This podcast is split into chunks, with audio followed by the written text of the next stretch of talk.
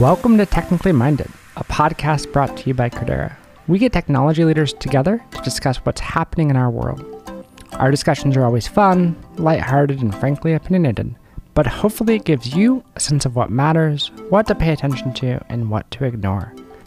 Today, I want to talk about the edge. There has been a mind shift from anything and everything should go to the cloud to one that's let's use the cloud for what it's good for and other things when it makes sense. Edge computing generally, though, has increasingly become a priority for a growing number of organizations.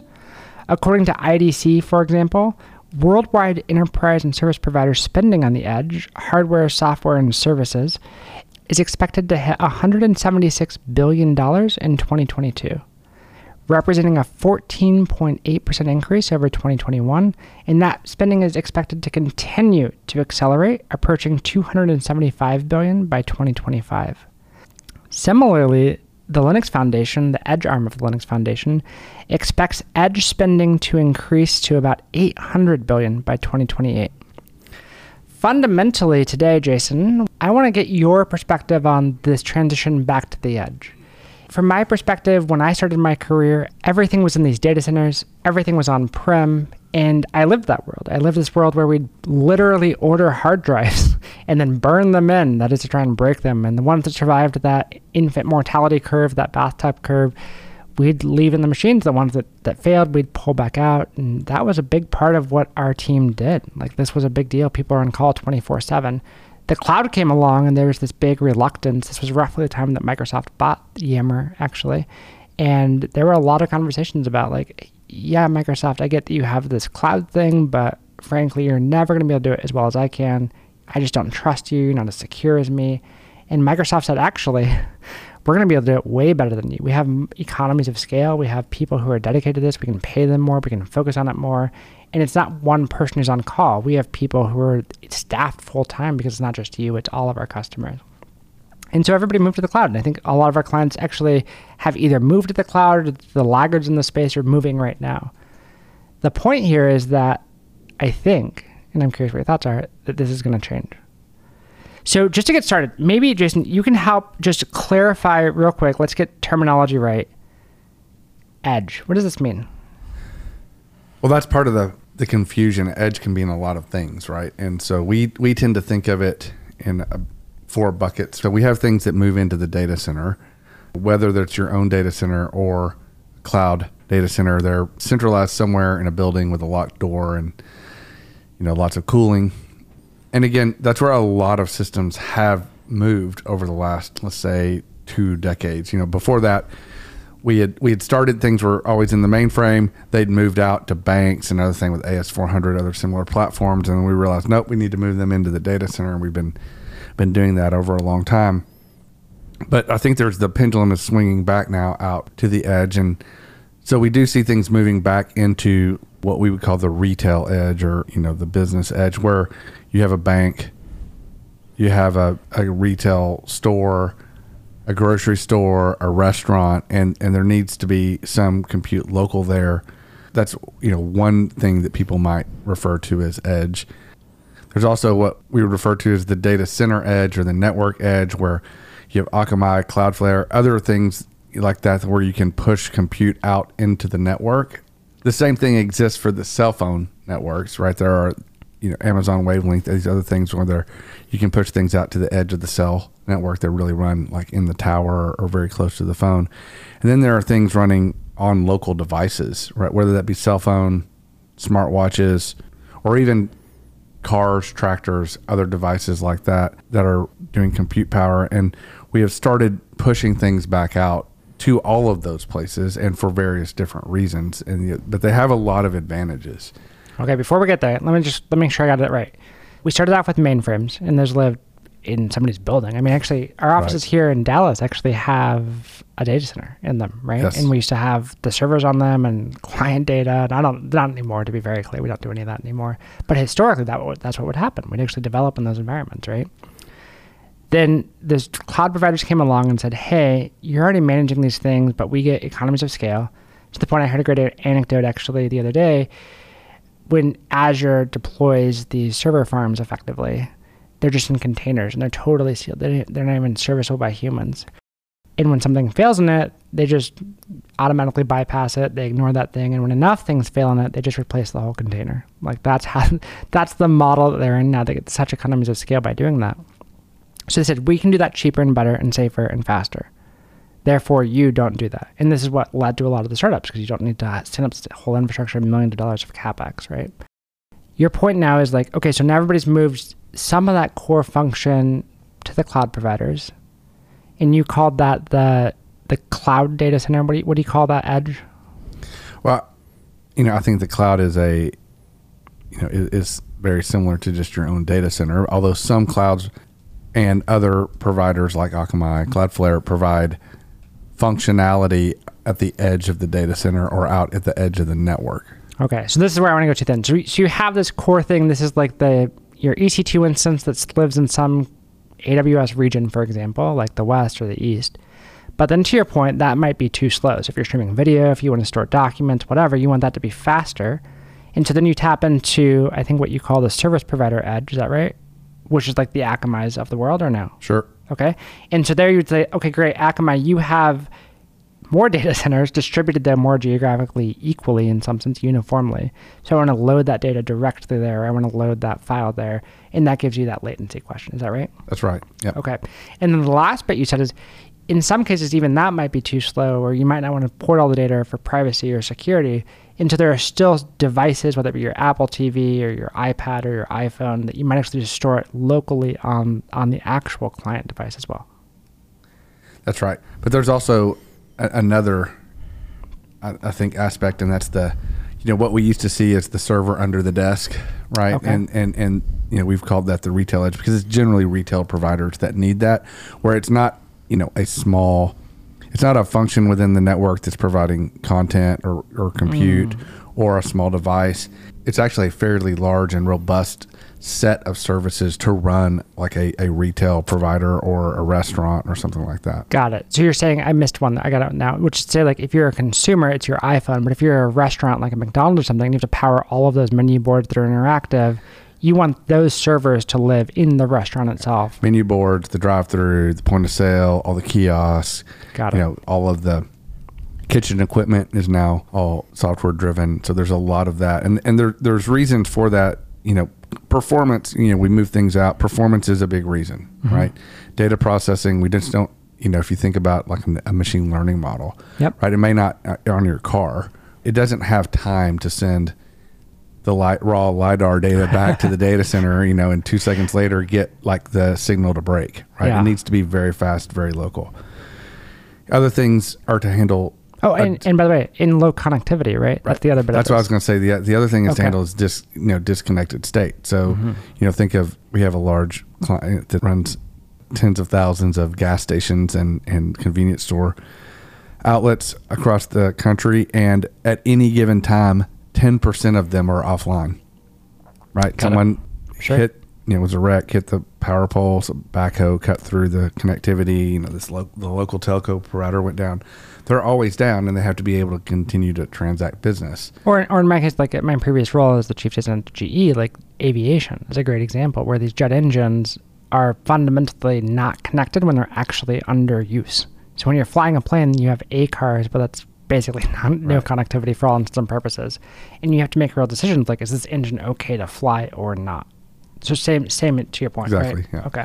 Performance disconnected. What about farming? Farming, you know, a lot of uh, tractors and, and other farm equipment. We worked a lot with a mining company that you know they all the mining equipment they you know they would they mined sand of all things, um, which is apparently very important uh, to the economy. And as they would mine the sand, it would be wet, and they would have to dry it, and then they would they would dry it through these gas powered furnaces. And it's like, well, we have to know how wet the sand is, you know, how much to turn on the furnace, how much gas are they using, are we using too much, and mm-hmm. what the mm-hmm. weight is coming on and off. All of these things were all instrumented up, and that's not something again like you can do really do in the cloud. And so, so it really just comes down to simple physics and cost, I suppose, right? Which is like in cloud computing, high availability and sub-second response times are effectively nearly impossible or unfeasibly expensive to do these operations.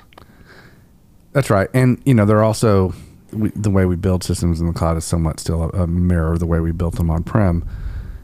And, you know, we need to have a lower profile, smaller, to these smaller devices tend to be much closer to the hardware. You know, we can't load a giant runtime, a giant Java runtime on some little device. Well, I guess, you know, some of them these days you can.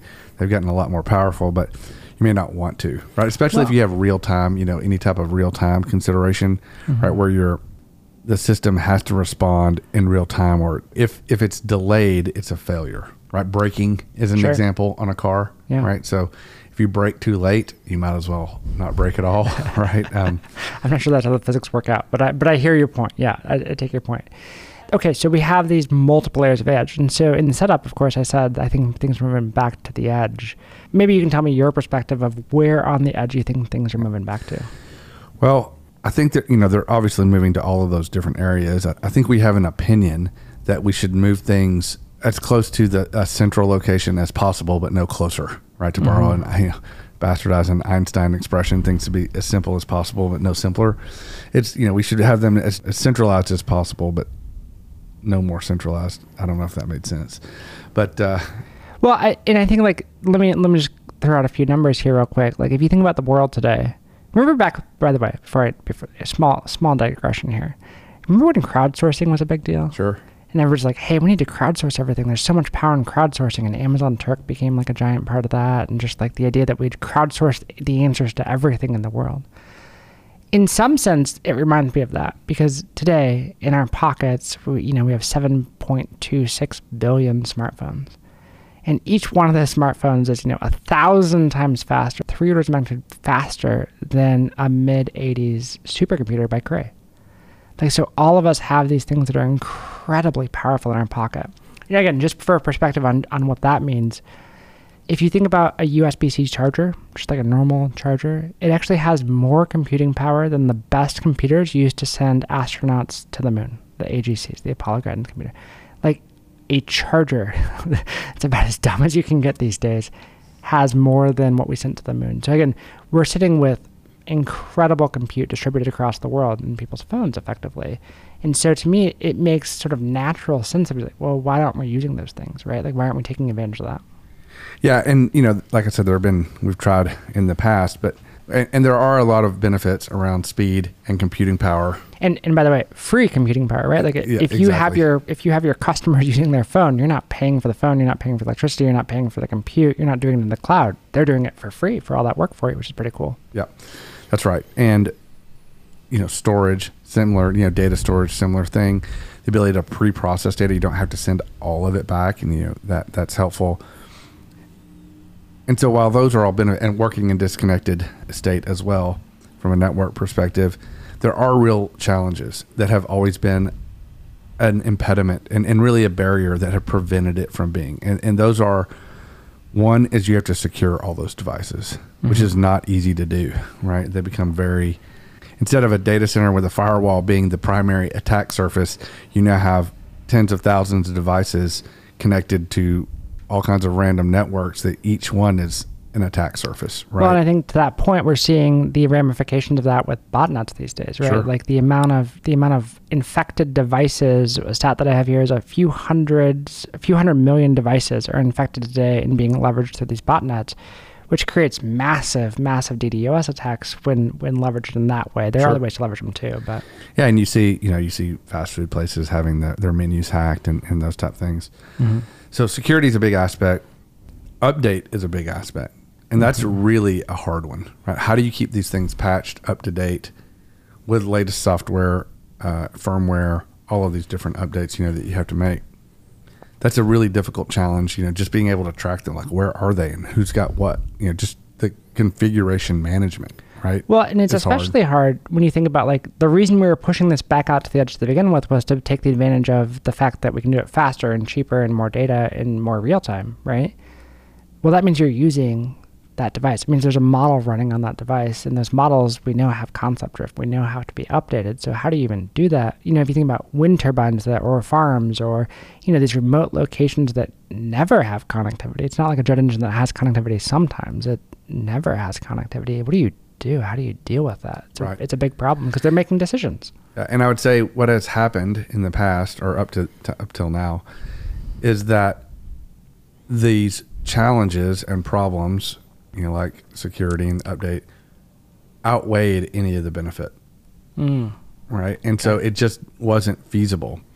What has really happened, I think, lately that has started to change that equation is essentially these edge platforms have become cloudified. I know that's a, I don't know if I can make up that that uh, uh, verb or whatever. Let's see if it's But- trademarked. Hold on. Yeah, cloudified. um, but uh, essentially, what I mean by that is the cloud providers themselves have started offering these platforms, right? That provide that do provide these functions and address a lot of these issues. So you have the you know Azure IoT and and uh, you know Google uh, has their IoT platform and their Anthos platform for more of that kind of retail function. You know, AWS has their Outposts for that kind of more retail function. Amazon has their Outpost for that more retail function, and they also have their you know FreeRTOS and, and all all of their uh, smaller device platform products. You know, there are Cloudflare, Akamai, you know all of the big cloud providers amazon have have wavelength for for you know running things on the edge of the cell network so now the cloud providers like they essentially replace the data center because like well we've got the data center economies of scale we can manage it all for you you can just consume it as you need it and don't have to build it all out mm-hmm. well they can offer that for all these different types of edge and and that is a very powerful offering and i i think not many people have taken advantage of that yet. And I, I think we're going to see a huge shift. Now, how far do you get away from the data center? That is, I think, the question that led to all of this is, you know, we would still say you're going to see a you know distribution of data and compute out from the data center out all the way to, you know to these devices. Like we we still believe like it's still a problem, even though the cloud providers uh, you know have done a lot to solve it and solved it really well. It is still something you have to do to you know manage those updates and provision devices and update them over the air and keep them secure and patched and all that. And so we would still push things again as far back as you can, but no farther. And my, my example there is the Tesla, right? Instead of like mm-hmm. having computers all over the engine and manifold and everything like there, they're all in the trunk, Yeah. right? You know, they're like pushing it from the edge of the car to the trunk of the car. Sure. And so from the trunk of the car to the edge of the network, from the edge of the network back to the data center, edge of the data center, edge of the data center into the compute. Like, let's put things, you know, as far back as it makes sense, but always knowing that some things are going to have to live somewhere across that spectrum. Yeah. No, I think that's really interesting. Um, and by the way, I think the other angle that we didn't talk about yet, and I, I'll, just, I'll just mention it briefly, and then we'll go back to where you just were, which is I think Apple did a great job recently of tapping into exactly this edge compute that exists in some people's homes. So, for example, on Apple's HomeKit Secure Video, um, this is something that I use personally. It is E to E encrypted. That is end to end encrypted, which is private key encryption. This is the gold standard encryption. You say, well, that's great, but I lose all the benefits. I don't get like people recognition. I don't get like traffic, you know, pets walking through. I can't record stuff automatically to record everything now. And the answer is like, no, actually, what they do is they leverage the devices sitting in your own home. So your own device, in this case, Apple TV or iPad or iMac, whatever you set it up as, will do all the processing. So not only do I get the benefit of not having to process my data and saving the cost there, I get the additional benefit of having my data encrypted, never leaving my home, and being processed locally in a very secure and, and nice way, which I think is a great example of sort of the benefits that come when you start thinking about this problem Yeah, machine learning. The machine learning use cases are the ones that are going to be, I think, the the biggest beneficiaries of of the edge compute because so many models have such opportunity to drive so much functionality. Like in your example, you know, face facial pet recognition or whatever that you just simply can't do, or uh, you can do by streaming all back to the data center, but it's not feasible, right? It's it's Yeah. too slow. It's too much data for the data center to to handle cost effectively uh, uh, with respect to the cost of the service. But being able to process those those models out remotely, and you see this, like you know, TensorFlow has you know their a JavaScript or you know to run you know models in browsers or, or other small mobile platforms, and and so the ability to run these things way out uh, on the edge is going to really, from a machine learning and, and AI perspective, is a huge, huge opportunity. Yeah, well, I think that's good. And let's let's lean into that and talk about the next thing here, which is the challenges. So if you have the stuff running, let's take Tesla as the example. If it's running in the car, again, you have to run in the car because you can't stream data that fast. Maybe 5G solves some of that, but then it becomes expensive, and I still doubt you can solve it. Because what if you're in somewhere without connectivity, or you lose it for a second? To your point, you don't break it all. With 5G, especially since I can't like keep 5G walking from one room of my house in the middle of Dallas to the other. Fair enough. I won't Yeah. mention my cell provider. maybe Starlink is supposed to solve that. Again, I just think in reality, like it just you're gonna have to leave it in the car realistically. can't beat the speed of light. That's right. That's exactly right. Um, although you know, free space connectivity, it, it- we'll, we'll ignore all the all the things about speed of light does change it in different mediums. But anyway, the the point here is like you just it's gonna have to live there no matter what. It's gonna have to live there. The challenge then becomes okay, how how do you even if we're gonna use it for models to the point, I think that's where a lot of the value comes. I agree with you on that point. How are you gonna get the training data then? And this, I think, is one of the first nuances that, that's really worth digging into. And I think if we choose Tesla as the example again, one of the things they've had to develop again from the ground up over the past, call it, you know, five, ten years now almost, um, is really like how do they? They have all these cars on the road all the time. They have amazing training data in theory. The problem is none of that data gets uploaded by default. It's all being processed on the car. So when the data scientists say, "Hey, give me all the training data from all these cars," they look at you know their AWS or I don't actually know what cloud provider they use. The database has nothing because it all happened on the car. So so they had to develop a way to say, okay, well I want to ping the fleet of cars and say, hey, check through your own data and see if you have any examples that look like this because I'm struggling with this scenario in real time. And so that they have a great blog post in their engineering blog, you can check it out, that talks about how they start thinking about how do we query the entire fleet of cars and say, hey, give me any examples where you ran into a scenario. And if, by the way, you run into it in the future, store that and then send it to me when you get a chance. So, same with GE, for example, with aviation. Like, how do you get that? Well, we, we're selective about how do we choose which training data to send back to the cloud so we can retrain our models. Curious if you have any other thoughts around that. No, that's a that's a really difficult problem, right? Mm-hmm. And and so, as you said, the more you push out, the the less you get back. The less you get back, the less you have to to, to train with or analyze. And so, whether it's you know you hear like this digital twin idea, like you know we mm-hmm. create something that's got its digital twin in the cloud, like that's really great in theory, and it, and it has a lot of appropriate use cases. But if you try to do it for everything, try to you know if the cell company tries to digital twin everybody's cell phone mm-hmm. you know like okay we're going to have 7 billion Yeah. digital twins Right. and like i'm going to be processing all the clicks of, of me fumbling around which app i want to start right you know uh, it's just not it's not practical and and so we are going to have to like when i said like push things out some things out and then decide what things we, we send back. I think the, the Tesla paper is a really good way of doing it. You know, sampling is a really good way of doing it. Or I've even seen co- some companies like build essentially a model. Let's say retail. Like we have five, you know, retail facilities that are our models that mm-hmm. handle. You know, that we run real traffic through, but we gather everything from them because let's say they're l- local to the data center or, or, you know somewhere like that. But it is a, a general a generally a hard problem. And, and i'd say like the cloud providers have solved a lot of the security provisioning uh, and, and update. Mm-hmm. Like it'll be you know interesting to see what the next batch of problems are. That's obviously it's one of them i'm, I'm sure there will be others but again i think they'll continue to will continue to overcome them and, and be able to get a lot more benefit from some of these uh, edge platforms Yeah, no, I think that's right. And I, I do think that you basically do it in a world where you're building models to figure out what data you want to send back so that you can train different models that are actually doing the inference in real time. That ends up being part of the equation probably for a lot of these people.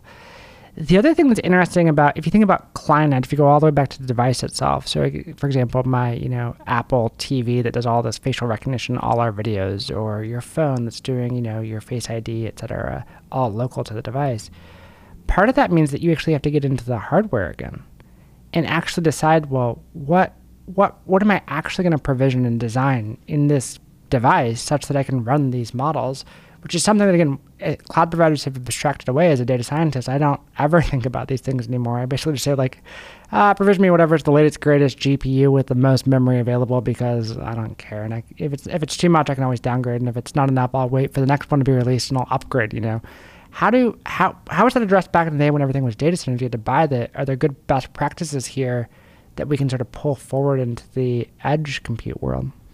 I mean, are we going all the way back to hardware design? Are we expecting CIOs to choose your favorite retailer to figure out like, hey, you're gonna have to have 15 GPUs and you're gonna have of this type and this much memory and this much hard drive? Like, how does that work? Yeah, I, I think that's where the again where it's some of the cloudification. That I've now made it into a. By the way, while you were talking, words. I googled it. It is a real word according to the internet. Okay, so you're great. good. Well, we're gonna, we, you know, the cloudification has led to that, and a lot of the, the platforms that the that the the big providers have address like they, you know, so they have basically development and training and, and all these other frameworks that are built, you know, that are provided as part of that, right? And so, uh, again, I think that's one of the unlock that some of the some of the cloud providers have started to have is and, it. and you know, the, now they'll have they'll work with their own hardware providers, and so there will be some like, well, it's got to be compatible with this, you know, framework we've chosen for this cloud provider that you know, or edge provider that we've chosen, and and so there's still some of those compatibility issues, Got it. you know, will exist, but uh, you know, again, it, it, it's going to be like stay stay within the lines, and there'll be plenty. I think there will be plenty of options right within those lines. I see. Yeah, that's fair. Uh, It's sort of like the switches back in the day, is what you're saying. yeah. Like those things, like, well, as long as these are compatible, you're good to go, and you just kind of upgrade over time. I guess what I'm thinking about is like,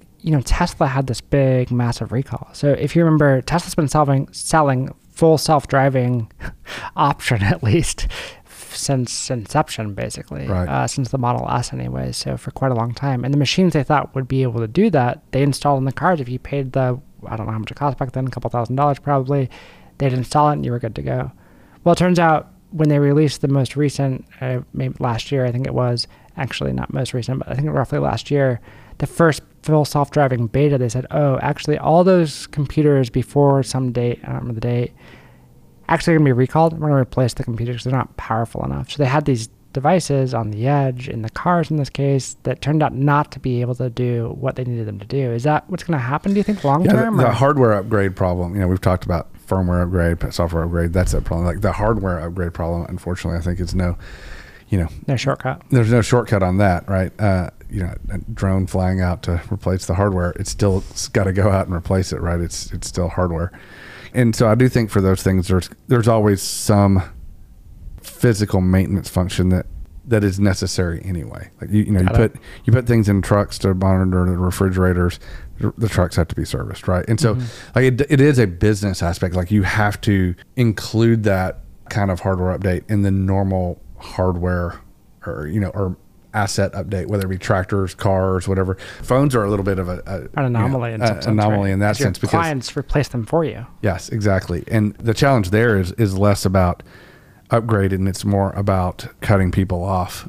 Mm-hmm. Right? It's like, okay, we're, we're only going to support, you know, three versions old Android and you know, sorry if you don't upgrade then it's Too just not going to work, right? Or or what? or you no, by the way, less function. By the way, businesses have taken advantage of that to their benefit in some cases. If you Sure. think about Adobe, they used to sell the Creative Suite, which I used to have actually. I got it when I was in school and I kept it for a really long time. I had a perpetual license, so I was allowed to. But then guess what? When all the Macs switched over, they said, Yeah, too sorry. bad, so sad. We're not releasing that. You must now subscribe to our service. Doesn't run on Sierra. That's exactly right. So now I was forced to switch over and, and couldn't take advantage of this thing I'd bought. So actually, in some cases for businesses, it actually turned out to be quite good for them. I agree. And although we've been talking about device, these are like way farther away from the data center. I think the one that doesn't often get talked about is this kind of retail edge, right? You know, you know, something that would go in factory grocery store or something like that. It's a, a larger footprint. That to me, there's a tremendous opportunity there. And and people don't often associate that with edge or think about it. But what it essentially does, you know, we always want to do, let's say, point of sale is a great advice. Let's do a cloud based point of sale, right, for a restaurant. Sure. Well, that sounds great, but until the network goes down and you can't do anything, right? Uh, and Right. Well, we've seen that with credit cards before, right? Payment systems Sure. go down sometimes, not often, but sometimes, and then these re- these stores, restaurants, whatever, get hosed. I mean, Right. what, what are you going to do? inventory, you know, there's there's just a lot of things, time tracking. There's a lot of things that have to be local. And so the the answer to that, we work with a big venue provider. You know, they have games and point of sale and all these you know different assets running in their in their venues, and so they had built a lot of specialized hardware and software, big you know essentially compute clusters and storage clusters, and they have to put these in all of the venues and keep them updated. and it's it's a real significant effort. And frankly, it's not usually done very well. They, they get a lot of, for example, security issues through missing patches and, and, and that kind of thing. You know, zero day exploits. It's hard to go like, well, let's go update a thousand of these places. Well, it's hard to do that on day zero. Sure. And so, you know, again, what the cloud providers is are offering is essentially the same experience that you would get in the cloud, Mm-hmm. right? Like where it's entirely managed, entirely updated. It's a plug and go. Plug this thing in into your venue or retail establishment, and then you can use the same programming models, the same applications, even sometimes to run locally. And a lot of times they handle like the, you know, those platforms offer services to handle the disconnected state where like I can run locally and it will sync itself up. That's really splitting the baby, so to speak, in terms of getting the benefits of distributed in the restaurant, in the retail establishment versus in the cloud. And frankly, those systems are are relatively inexpensive, Got right? it. And some Well- open source. well, and good th- that's a there's a, a huge opportunity there. And then, and it's not to minimize the opportunity for the other types of edge, but I- think it's just one that people often forget about. I think it's really good, and I, I, I'm glad to hear you say that there's a big opportunity because one of the things that I struggle with a little bit in thinking through how this plays out, I remember hearing a lot of conversations between CIOs and CFOs about moving to the cloud, and the big benefit, the, arguably the biggest selling point that I ever heard, I don't know if it's right or wrong, but was, oh, you're going to move from this CapEx, capital intensive model to an OpEx model if we end up back in this world where we have to buy these, provision these machines, install them, maintain them, replace them, have people who are available 24 7, what do we end up back where, where we started or what happens here? Like, what, what do we need to be having conversation with our CFOs about? Yeah, it it can definitely be a financial benefit in terms of a OPEX expense instead of a CapEx expense. That's really important, I think, for franchisees, like in, in restaurants, for example, that have a lot of franchisees or other other type of businesses that are franchised. Franchisees typically have to take the ownership of that uh, capex, right? Mm. And and being able to offer that to them somewhat easier in terms of getting them onboarded, right, without a lot of upfront capital outlay. The other thing that happens with those models is it's somewhat of a I don't know if it's an unintended benefit, but like it's not something people often think about or talk about is the standardization. I mean, one of the biggest challenges with these franchise type models is if, if you have like here's the vendor list, you know, franchise owner one, two, three, four, five, go buy off the vendor list. Well, Right. that you know that probably ends up looking like five different deployments. Mm-hmm. And so that's five different things to test, five different configurations to manage. It can become a lot of work. But by being able to have that as an OPEX model that everyone can easily have installed Sure. right away, now I only have one thing to test against. And it can be a significant cost saver and efficiency driver to get things out deployed faster. Just because you've decreased the, the combinatorics of the problem. Exactly. It's it, and the combinatorics get huge. Sure. Yeah, these things grow exponentially for sure. So with that in mind, like this massive capital outlay, especially as we look down the barrel of a recession, maybe we're in a technical recession right now. As you think about as a CIO in particular, now you're going back to this world where we have these massive capital outlays. Like, how is this going to play out? I mean, how are you going to even have that conversation with your CFO and CEO at this moment in time? Do you think that the economic conditions end up prolonging or postponing perhaps the transition, or do you think that the revenue, the opportunity of things like the secure video or self-driving or you know better point of sale, et cetera, is going to end up pushing it through anyway, and, and it's better to get ahead of it if you're a CIO at this moment in time than wait. Well, now you're asking me to be an economist, which I am not. So I'll uh, I'll be very careful. Well, I'm asking I- you to be a think- strategist. Yes, as a, as a exactly. CIO, as a strategist who has to live in this economic times, you don't have to predict there's a recession. Assume there is. How Right. about that? Right. Sure. Well, I, I think in a lot of cases, some companies will push this out. Right. Like, it, we'll, let's don't make any changes. I think that's actually a mistake. I, I think if you look at the systems you're running and, and the, the goals you have, there are going to be some where you can benefit from some of these edge technologies and lower OPEX or increase revenue or other things to help with the economic downturn. And so I, I, I would encourage people don't let it be an excuse not to. It doesn't mean you have to, you know, it may not be that you find anything or maybe things that are very risky. So maybe we do hold them off. I'm not suggesting that you must do something. But I think there could be big opportunities, and so I, I would encourage people to not just say, "Well, we can't do anything because Yeah. there's a recession." Well, I, I think that's that's exactly what I would say to people. I'd say like, look, don't don't go shooting for the moon maybe right this second. But on the other hand, we saw what happened with COVID. I mean, this was a microcosm of what we're going to see now. Guess who ended up winning in the retail space? The people who leaned into the technology early, who were already well positioned, no doubt. But Target with you know, and Walmart with Home their Depot. Home Depot with their like curbside pickup, with understanding what the inventory in the store was, understanding how to do the logistics of that. That wasn't cheap or free or frankly easy, especially when everybody's suddenly at home.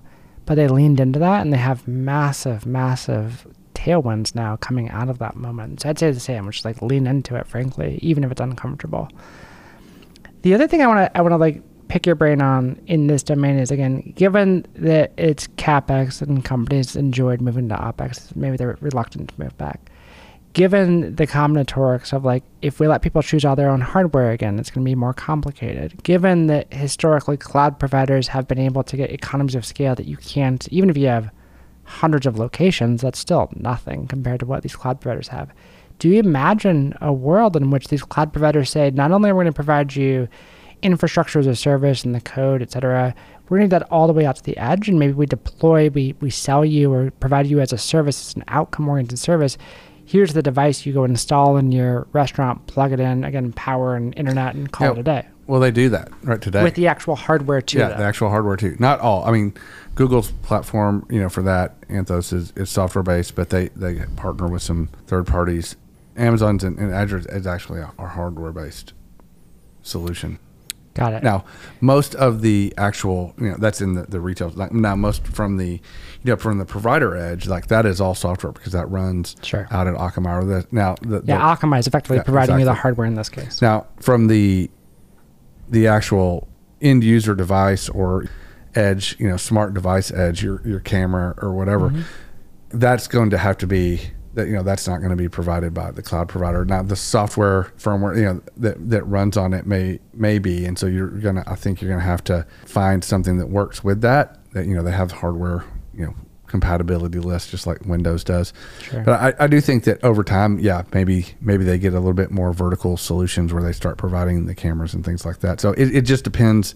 That's why I always think of those things as different different types of edge, different solution. It just depends on on where you are as to to how much of the solution is going to be you know uh, provided by by the cloud providers in that kind of capex model.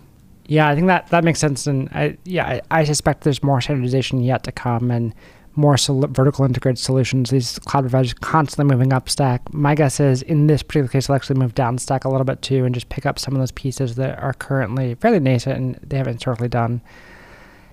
Last question for you then, Jason is.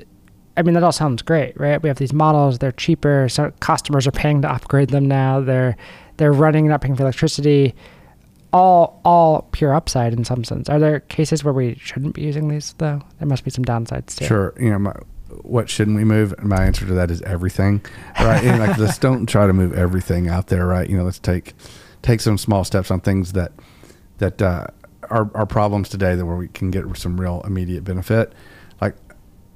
One of the big ones that is a little bit of a hot button for me is the reinventing the wheel with no more function, right? So I, we had a client, I'll not mention their name, and like they wanted to to build an A/B testing framework using the edge Mm-hmm. right? Some of the edge functionality, and like, okay, well, what functionality? They have an existing A/B testing framework, and like, what functionality would this new one have? it's like, oh, it'd do the same thing, but it'd just do it on the edge. Like, and I'm like, oh, oh, okay. Like, I mean, in in that case, it's like, what problem are we, you know, you know, trying to solve, or is this just a science experiment to see if we can do the same thing with a different technology? And, and I think a lot of times with with new technology, there is kind of that rush to do an science experiment, right? Can Sure. we do like, can we do the same thing with new technology? Why would you want to do that, right? If this works, why are you spending money on that? Especially back to your economic downturn question. So instead, I'd look for unsolved problems. Understand. Right. Yeah. No, I think that's great advice, and yeah, it's not retail therapy, right? I know CEOs love doing the latest and greatest, and they want to play with it, and I don't blame them because I want to play with it too. But maybe not the right thing to do in this case. Sure. Awesome. Well, as always, Jason, thank you so much for today. Thanks for the conversation. Again, I think the headline for me is stuff used to live on prem in, in our office here. It moved to the cloud, but not really not fully. There's always this intermediary layer of this edge. And what we need to remember is that when people say edge, we should get more clear on what that really means, which edge we're really talking about, which layer of that stack we're really talking about. And inevitably, if you think all the way down to device in particular, the big benefits are probably going to come from the machine learning, the analytics of this, being able to process in effectively near real time, cheaper, faster than you could ever do by pumping data back to the cloud, especially in compute heavy scenarios and data heavy scenarios like self driving or video streaming or you know really combined cycle turbines or other jet engines in low connectivity environments as well. With that, any closing thoughts? I think that's all correct. And I would just say also that, you know, as we look at these things, let's like make sure that we're we're solving problems. There are going to be additional barriers that come up, like like the what data do we send back question, and so let's we'll have to work through those and continue to like be a little bit persistent and work through some of those so that we can can actually realize some of the value. Yeah, it's a great call. The stuff is the stuff is hard. It's nascent. It's new, and it's going to be hard. So so let's start thinking through that and having conversations around it too. Well, thank you all for listening. For those who would like to learn more, please visit the insights page at Credera.com. Again, thank you, and I hope you'll join us next time.